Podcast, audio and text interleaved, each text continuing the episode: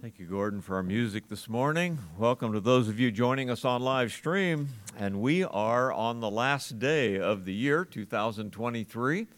And I've invited you to turn to Jude, a little small book of Jude toward the back of your New Testament, just one chapter. So we don't really say chapter 1, verse 17 through 25, it's just verses 17 to 25. Well, the new year is upon us. It is a a time of reflection and also of anticipation. We look back to the things that God has done for us over the last year. I hope you do with thanksgiving for the blessings that have come your way. I certainly do with many blessings that have come our way. And uh, then I look forward to challenges and to seeing God's will as He does what He wants to do in our lives in the, in the coming year. My text in these verses we just read in our service from verse 17 to the end of the, of the chapter, but I want to center on two verses, and that is 20 and, and 21, because in those two verses there are four admonitions given to believers who enter into a time of, uh, of challenge. And that's where we are in our world as well. Now, Jude was the, the physical brother of Jesus, that is, a, a child of, of Mary and Joseph. Jude and James, those two books in the New Testament, come from the brothers of Jesus, who actually came to faith late, that is, after the Lord's resurrection, evidently. And he writes this book late in the first century, probably around 80 AD which is pretty late. And this book is very direct, if you know it at all and you remember it. Uh, it's even scathing sometimes in what he says. Every time I read it or think about it, I think about in verse 2 where he gives us the very common words like Paul does, but he says, Mercy, peace, and love be multiplied mercy is, is a unique word, but I, I kind of think of it as you're going to need it after I'm done saying what I've got to say in this book because he really lays it out. Now, you might remember that this is very much like 2 Peter chapter 2. Uh, 2 Peter 2 is also a, a, a chapter written to apostasy, that is, the apostates, those who said they were believers and were not. And so, late in the first century, uh, you had things changing already. A lot of people claiming to be believers who were not, holding all kinds of strange doctrines. Probably Peter wrote first and, and Jude writes afterwards, knowing already what Peter has written.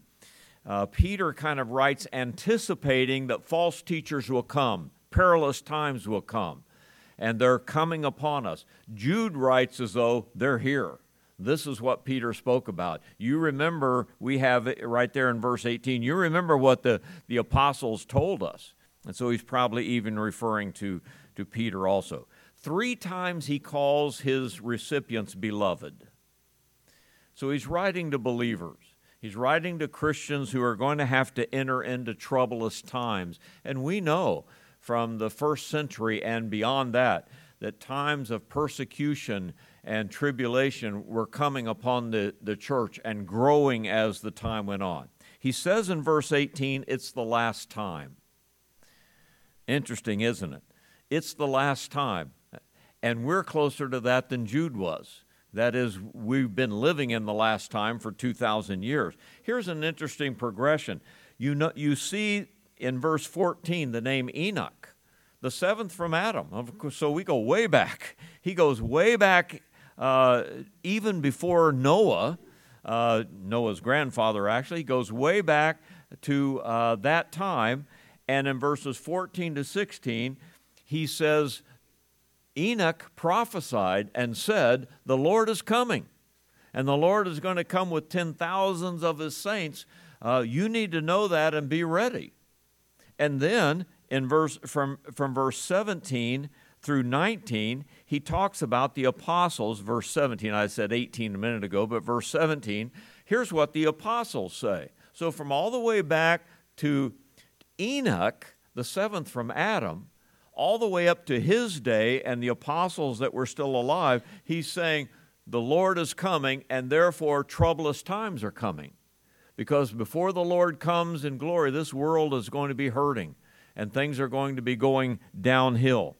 I, I think it's interesting.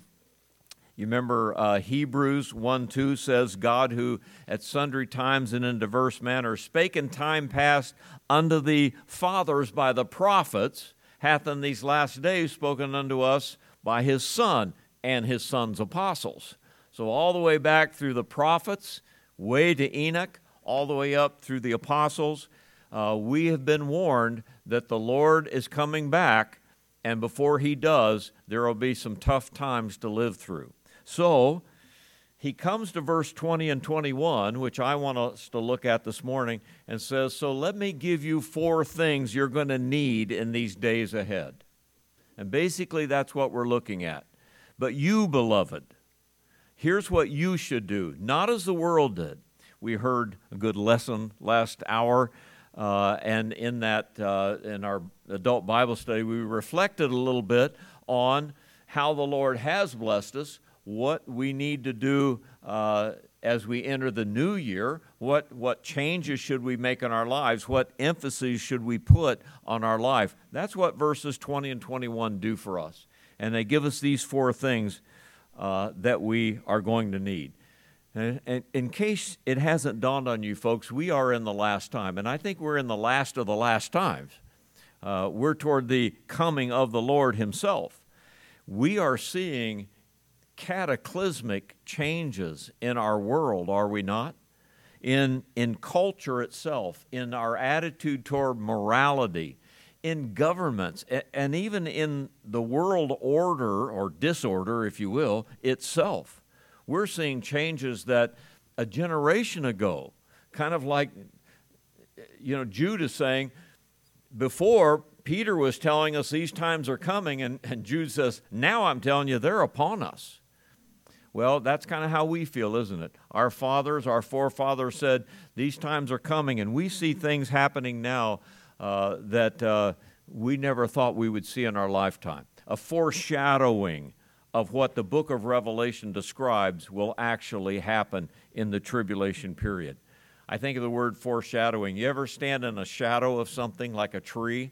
There's a difference between it, to me, a shadow and the shade. You could be at the age of uh, at the edge of a shadow, but not yet really in the shade of that tree. I think we're in the shade, the foreshading, if you will, of the coming of the Lord.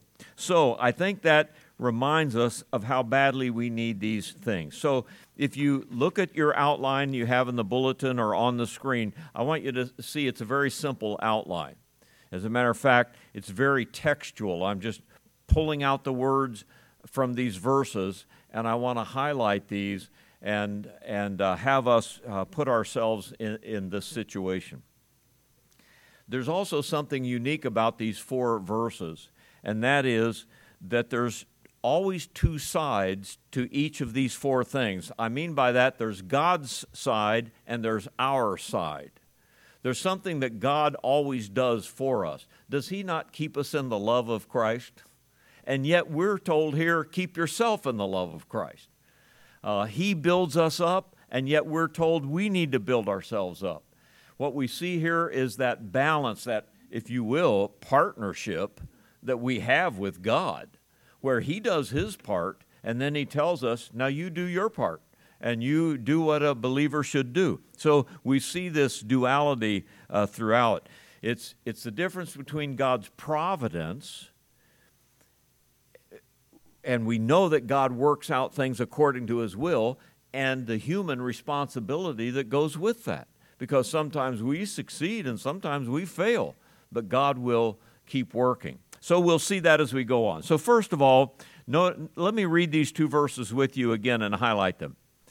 You, beloved, but you, not, not like those guys from uh, Enoch's day or the apostles' day. You, beloved, number one, building yourselves up on your most holy faith. So I have here, build yourself up in the faith.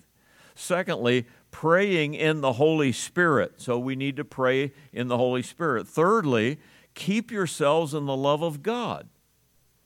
And then, fourthly, we need to be looking for the mercy of our Lord Jesus Christ unto eternal life. Look for the mercy of Jesus Christ. So let's go back to the first one. Build yourselves up in, in the faith.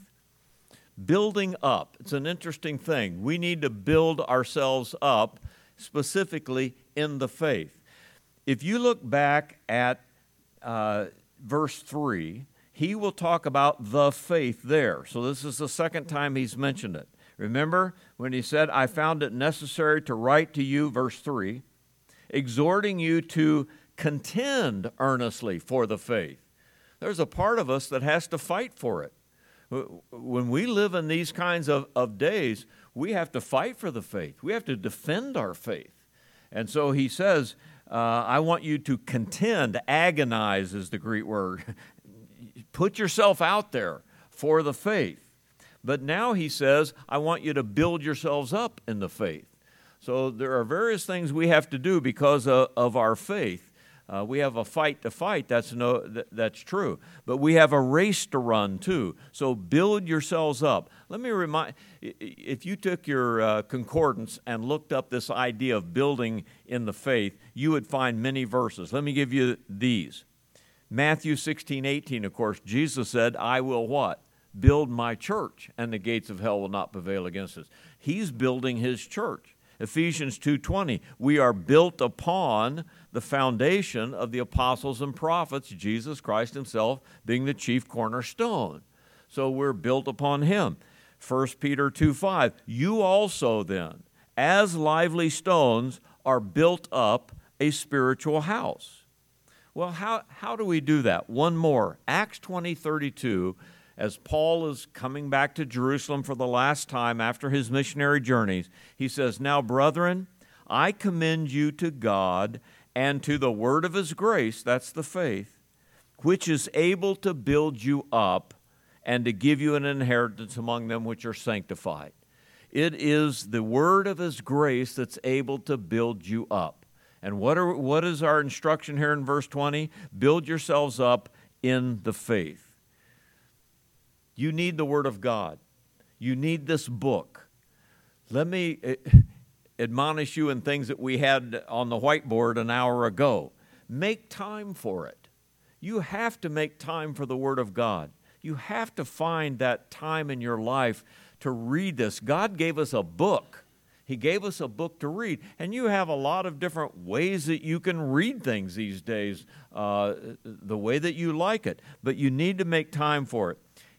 Have a schedule to read through. We, we pass out a Bible reading schedule. There are many of those online. There, are, you know, if you have a Bible program on your phone, which you probably do, there's no doubt a Bible reading schedule that goes with it. There's lots of ways to do this, but somehow we need to be on a schedule and say day by day, week by week, month by month, I'm going to go through God's Word like this. And I say also, sit under the teaching of God's Word as often as you can, as many opportunities as you can. No matter who we are and, and how experienced we are in God's Word, there's always someone who can take us a little higher. There's someone who can teach us something we don't know yet. And we need to find that, and we need to sit ourselves under that. So build up. But notice, of course, build up in the faith which is called the most holy faith. Back in verse 3 again, I think I, I said this to you some time ago, but let me say it to you again. We are to earnestly contend for the faith. Earnestly contend for the faith. It's not just your faith, it's not just the faith of a Christian, it's the faith. And that's the same thing that's mentioned in verse 20. The faith is the faith once delivered unto the saints. As a matter of fact, in that language, you have a long adjective. I think it's the longest adjectival phrase in the, in the Bible. What, con, what is the faith? Contend for the, and then you have in that language, the once for all delivered to the saints faith. That's the way it has it. What kind of faith? The once for all delivered to the saints faith. And what is that? That's the Word of God. That's what God gave us in writing. That's the book He produced. We have it, we need to read it. And you won't be built up in your life unless you're into this book. You just have to do it. And you know what? You, you will build a lot of things in 2024. Maybe you'll build some things with your hands, and, and I think we all should, in some way or another, do things with our hands. But I mean, in this way, you're going to read something, and that's going to affect you in some way.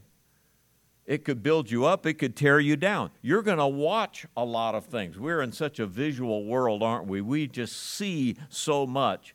Uh, you need to uh, watch correct things. You're going to learn some things this year. Learn good things, not bad things. And you're going to follow. Don't you just love that word follow these days? Follow me, you know, click on this and follow me. Well, there are a million things and people and teachings that you can, quote, follow these days. But follow God and follow His Word. You need to build yourself up on it. Let me leave this point with these three directions. The Bible says, number one, desire it. Desire God's Word. 1 Peter 2 2, as newborn babes, comma, desire the sincere milk of the Word. Just like a baby needs milk to grow and to live, you need the Word of God. So, as if you were a baby, you need this milk of the Word. You need God's Word to grow. So, desire it. Secondly, of course, memorize it. Thy word have I hid in my heart that I might not sin against thee. Memorize it, and as Brother Gordon said, concentrate on it, think on it, Pause for a while. Think about what it says. Put it in your life and memorize these phrases. And then I say, read it.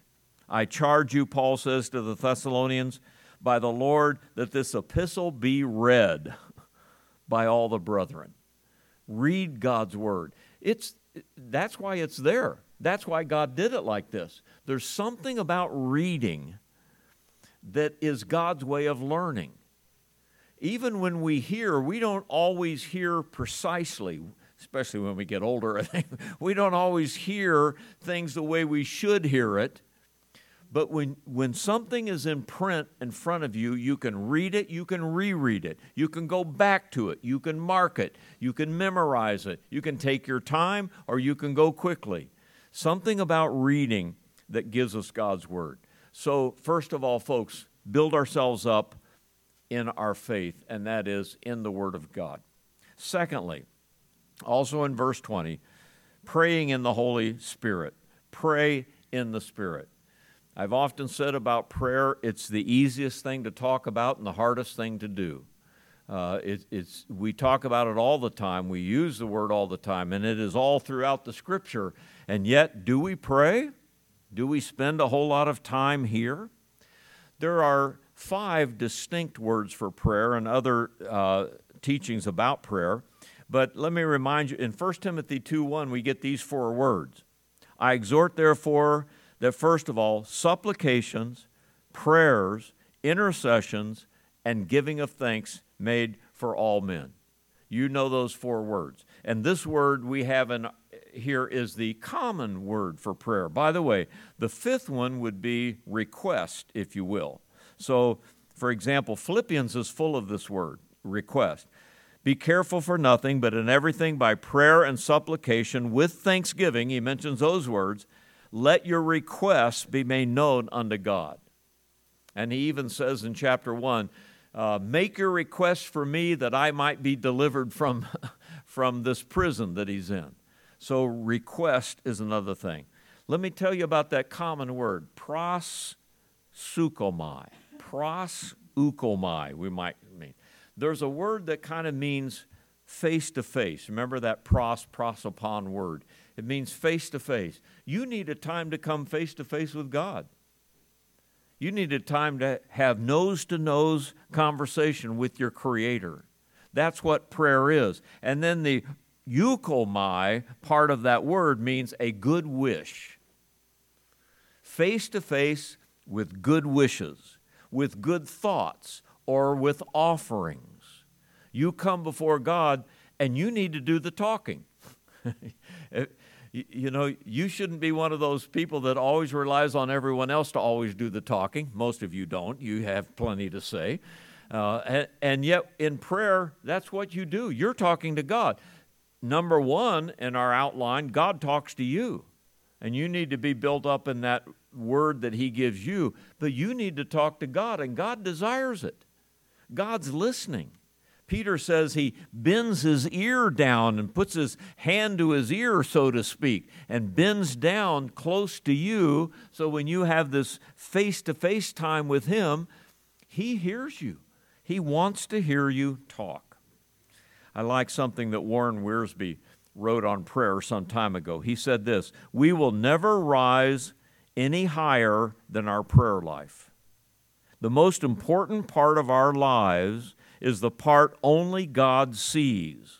And the most important words we speak are those that only God hears in the place of prayer. That's how important it is. We sing a song that says, Sweet hour of prayer, sweet hour of prayer that draws me from a world of care and bids me at my Father's throne make all my wants and wishes known. God wants us to do that.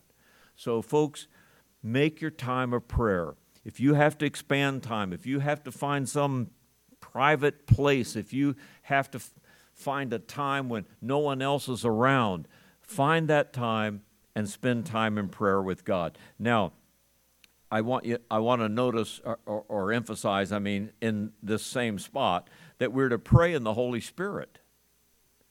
Someone said that that the word prayer or the, or the idea of prayer and the Holy Spirit appear together in the same context over a hundred times in the New Testament. Prayer and the Holy Spirit.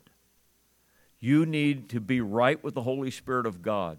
You need to have your sins confessed. You need to have Him living within you as that living witness and as that, as that unction that is inside you that leads you.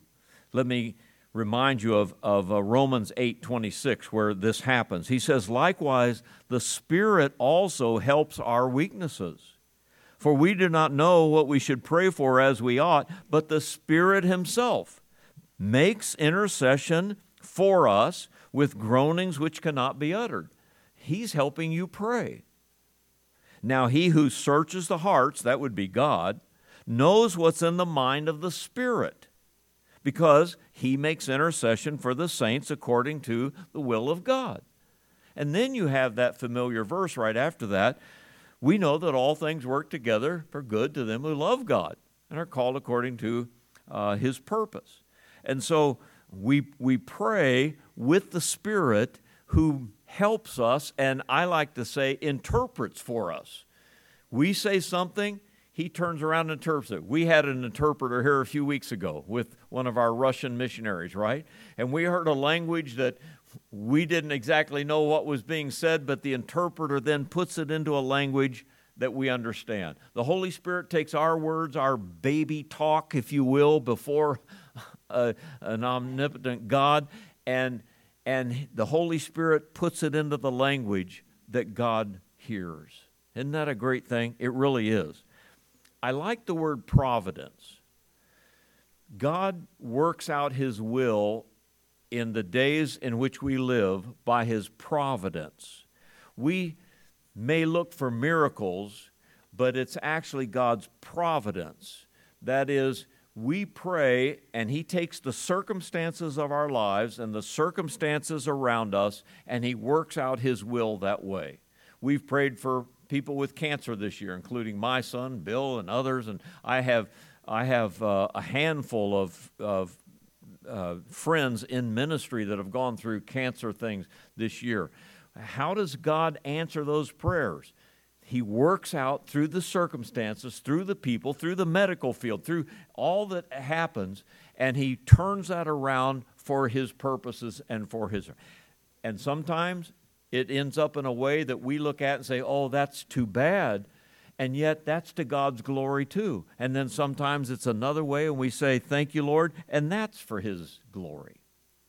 I have a quote from old John Flavel from the 1600s, who was a Puritan. And he obviously believed in the very strong sovereignty of God. But John Flavel wrote it this way prayer honors providence, and providence honors prayer. And then he says, Providences have borne the very signatures of your prayer upon them. In other words, your prayers are written on God's providences. What God does is He works things out in this world in the way that He wants them to work out. He's taken your prayer into account. It's written on His providences.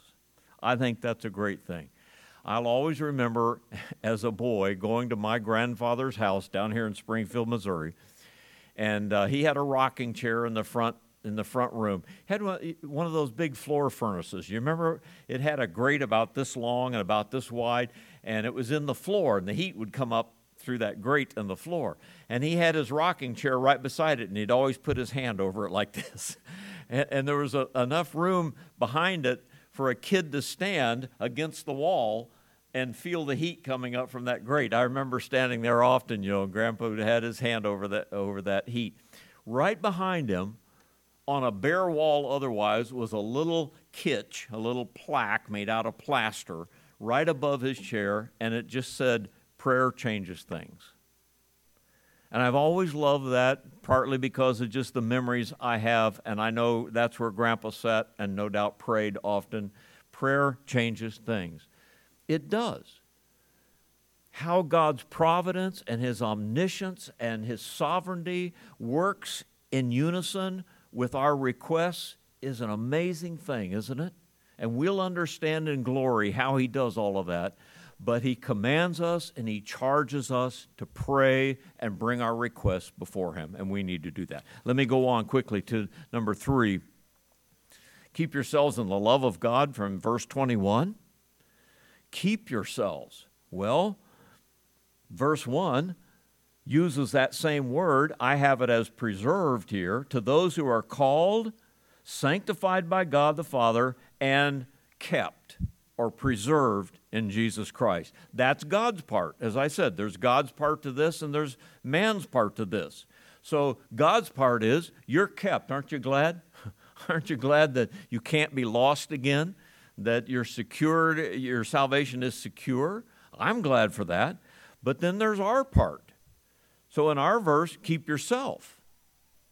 In verse 6, the angels were supposed to keep their part, and they did not. The angels who did not keep their proper domain. They didn't do it. And in verse 11, there are three men who didn't do it. One of them, they have gone on the way of Cain, he did not. Ran greedily in the air of Balaam, he did not keep it. And perished in the rebellion of Korah, there are three men who did not keep themselves in the love of God. Well, how do we do this and, and what is it? Let me give you let me give you this verse. John 15, 9 says, As the Father loved me, I also have loved you. And then he says, Abide in my love. Keep yourself in my love. Well, how do we do that? Well, verse 10 of John 15 gives us this answer If you keep my commandments, you shall abide in my love. How do you keep yourselves in the love of God? Do what he says. Read his word. Go to him in prayer. Find out what his will is and do it. Then he says, "You shall keep my or you shall abide in my love, even as I have kept my Father's commandments and abide in his love." Jesus gave us that great example. He abide, he followed God's commandments. He was the great servant, whatever God the Father said to God the Son, the Son always did without fault and kept himself in the love of God. And so if we keep his commandments, we find ourselves in the same way. Now, God's part, human part. There is this great balance, if you will. The love of God is this broad. And here's God at one end who keeps us in his love. And here we are at the other end who keeps ourselves in the love of God. to deny that you've never stepped out of God's love, that you've never disappointed Him, that you've never violated His commandments would be a lie. We all have done that. And praise God, He keeps us. But as again we are learning in the book of Romans, we have a responsibility. And we have this responsibility to do our part. Now, the love of God is a great thing. Romans 8:39 says, "Who shall separate us from the love of God?" Well, well, no one can. But we can fail in our part, and you know why? Because we're sinners. And we need to work at it. And we need to do that until that sinful part of us is removed at resurrection, and then we'll be 100%. You know, in a, in a marriage, you have to love one another, don't you? And one person can love and the other person cannot, and then you're headed for trouble. God always loves us. We need to love him in return. The command is husbands, love your wives, as Christ loved the church and gave himself for it. That's our example. We're supposed to do it. God, God's love is like the air in the world, it's all around us, it keeps us alive. But you know what? You, you've got to breathe, you've got to take it in, you've got to use it. And if you shut your mouth and don't breathe, if you if you have things in your lungs that are not going to allow you to breathe, then you're going to die. You need to keep yourselves in that love of God. Now, before we go to the last point, I want, I want you to, to think about this. Love is love, I think, is the glue among all four of these things. I'll give you some verses. 1 John 2 5 speaks about the love of God and the Word of God. Whoso keepeth his word, in him verily is the love of God perfected. So, one thing that the, the, the first point we had about the Word of God if you love God, you'll be studying His Word, is what it says. And not only that, but in prayer, Romans 5 5 says, Now hope does not disappoint because the love of God is poured out in our hearts by the Holy Spirit who is given to us. We pray in the Holy Spirit. The love of God is poured out through the Holy Spirit. And having the Holy Spirit in our hearts allows us to pray. And then the last thing which is going to be looking for the Lord to come. 2 Thessalonians 3 5 says, And the Lord direct your hearts into the love of God and into the patient waiting for Christ. It's the love of God that causes you patiently to wait for Christ. So let me go to the, the last thing looking for the mercy of Jesus Christ. We need to look for the Lord to come. That's what he's saying. And so in verse 21 at the end, looking for the mercy of the Lord Jesus Christ unto eternal life. This word looking, if, if you allow me this detail, prosdechomai, prosdechomai, means to wait with patience. The New American Standard says, waiting anxiously for him. We are to wait. And this word wait is often translated waiting and is sometimes translated looking, but it, from the same word. Luke 12 36 says, And you yourselves be like unto men that wait for their Lord when he will return from the wedding. Same word, prosdechomai. Titus 2:13, that familiar verse, looking for the blessed hope and glorious appearing of our great God and Savior Jesus Christ. We are looking and we are waiting the exact same word that it comes from. And even in Philippians 3:20, our conversation is in heaven, from whence also we look for the Savior, the Lord Jesus Christ. We look and we wait for him.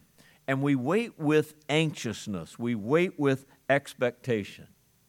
Do you know what? That the Lord's promise of His coming has been around for 2,000 years. As a matter of fact, longer than that into the Old Testament.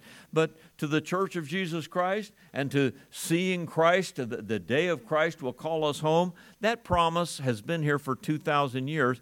And to everyone who has lived in that 2,000 years, they've had to read these verses and say, I'm anxiously waiting for it. I hope it happens to me. I hope that I'm one of those who are alive and remain rather than one of those who, who is asleep. Every believer has had the right the expectation to do that. That's why we call it an imminent coming of Christ. It could have happened at any time, and it can happen at any time. And we realize that every day of our lives. This may be the day that the Lord comes. This may be the minute that He comes, and yet it could be a long time yet. 2,000 years, you have, spo- you have been patiently waiting, expectingly, anxiously waiting for the Lord to come. I thought of this uh, when I was thinking of this verse. In Edinburgh, Scotland, I've been there a few times. In Edinburgh, Scotland, there's a churchyard that has a graveyard in it, very typical back in those places. And outside that graveyard, on the corner of a street, there is a, I call it a statue, it's a bronze replica of a dog, of a terrier. And he has a name, it's called Greyfriars Bobby, because the Greyfriars were those who worked in the church, and this Bobby was the little dog. Well, there was a guy named John Gray who owned this terrier named Bobby, and that terrier loved John Gray, but John Gray died, and that dog lived 14 years beyond John Gray. Well, John Gray is buried in the churchyard, and as history tells it, for 14 years, that little dog went to that grave and sat on it every day for 14 years until the dog died. Isn't that amazing? Don't you think that dog ex- was expectantly waiting for his master, looking for him? And if, if that instinct in, in a little terrier can have that kind of expectation for his master, can't you and I have that kind of expectation? Shouldn't we every day be expecting uh, our Lord to return because we love him so much? Well, we're looking for the mercy of the Lord Jesus Christ. That mercy is important. You know, when the Lord comes, there's going to be judgment and there's going to be mercy. There's going to be judgment to those who don't know the Lord, and there's going to be mercy for those who do. Second Thessalonians chapter 1, seeing it as a righteous thing with God to recompense tribulation to those who trouble you. And then he says, But to you who are troubled, rest with us when the Lord Jesus shall be revealed from heaven. So, whether you're one of those who are asleep, you'll die and be in the grave and be resurrected when Jesus comes, or maybe you'll be one of those who are alive and remain. We will forever be with the Lord, so comfort one another with this. Now, I have to end there, but if I had another hour, I'd go on to the next two verses. But let me tell you why they're there, if you will. The next two verses, or we could say number five if we wanted to, is evangelism. But I think it comes as a conclusion. Now, on some, have compassion, making a distinction or a difference, and others, save with fear, pulling them out of the fire, hating even the garment spotted by the flesh. I take this to mean this you will not evangelize in the day that you live in unless you practice the four things that we've been talking about. If we neglect those four things, it's no wonder we neglect evangelism. As a matter of fact, here's a little detail. In verse 21, we're looking for the mercy of our Lord Jesus Christ. You see that word mercy? He's going to deliver us. He's going to save us from this troubled world. Well, the word, the word compassion in verse 22, or maybe you have the word mercy, it also means pity, is exactly the same word. Translated mercy in verse 21 and translated compassion in verse 22. You receive mercy from the Lord. You will receive mercy from the Lord. Turn around and have mercy, pity, compassion on those who don't know the Lord.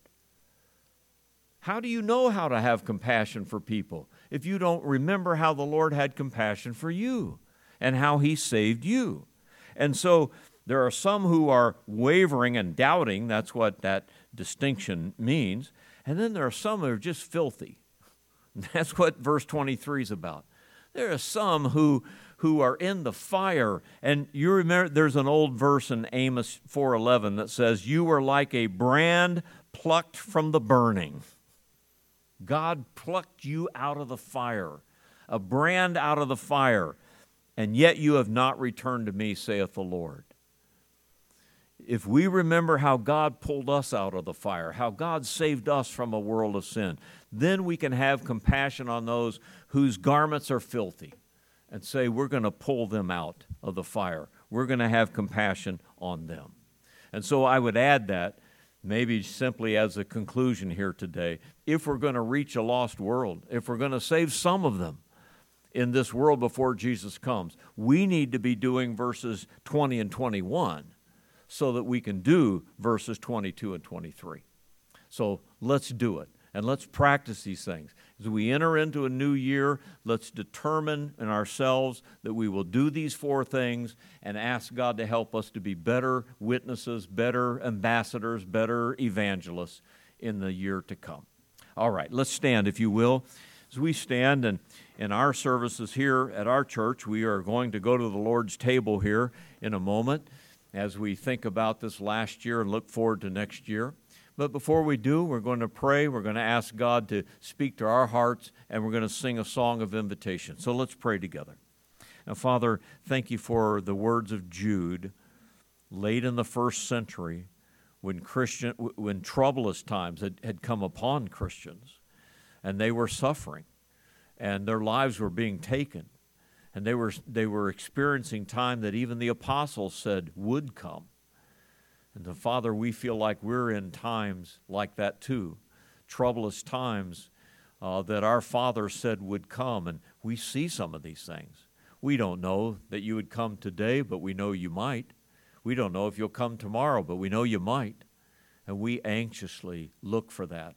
Our, our citizenship is in heaven from where we look for the Lord. And and that's where we desire to be. So, Father, make us compassionate people. Help us to realize how you saved us and what you did for us. And Father, I, I pray that, that we would practice these things that we have read in these verses so that we might be compassionate people in the generation in which we live bless in our hearts right now. Speak to our hearts. Before we come even to your table, cleanse us from our sins. Help us to confess our sins to you, that we might come to you in full fellowship. So bless in these songs as we sing, and we'll thank you for it in Jesus' name. Amen. Gordon's going to come and lead us in the song. Uh, no, we're not. We're going to we're going to wait. I'm sorry. We're going to sing a song at the end of the supper. So, sit back down. And deacons, if you will, you come and we'll prepare the table.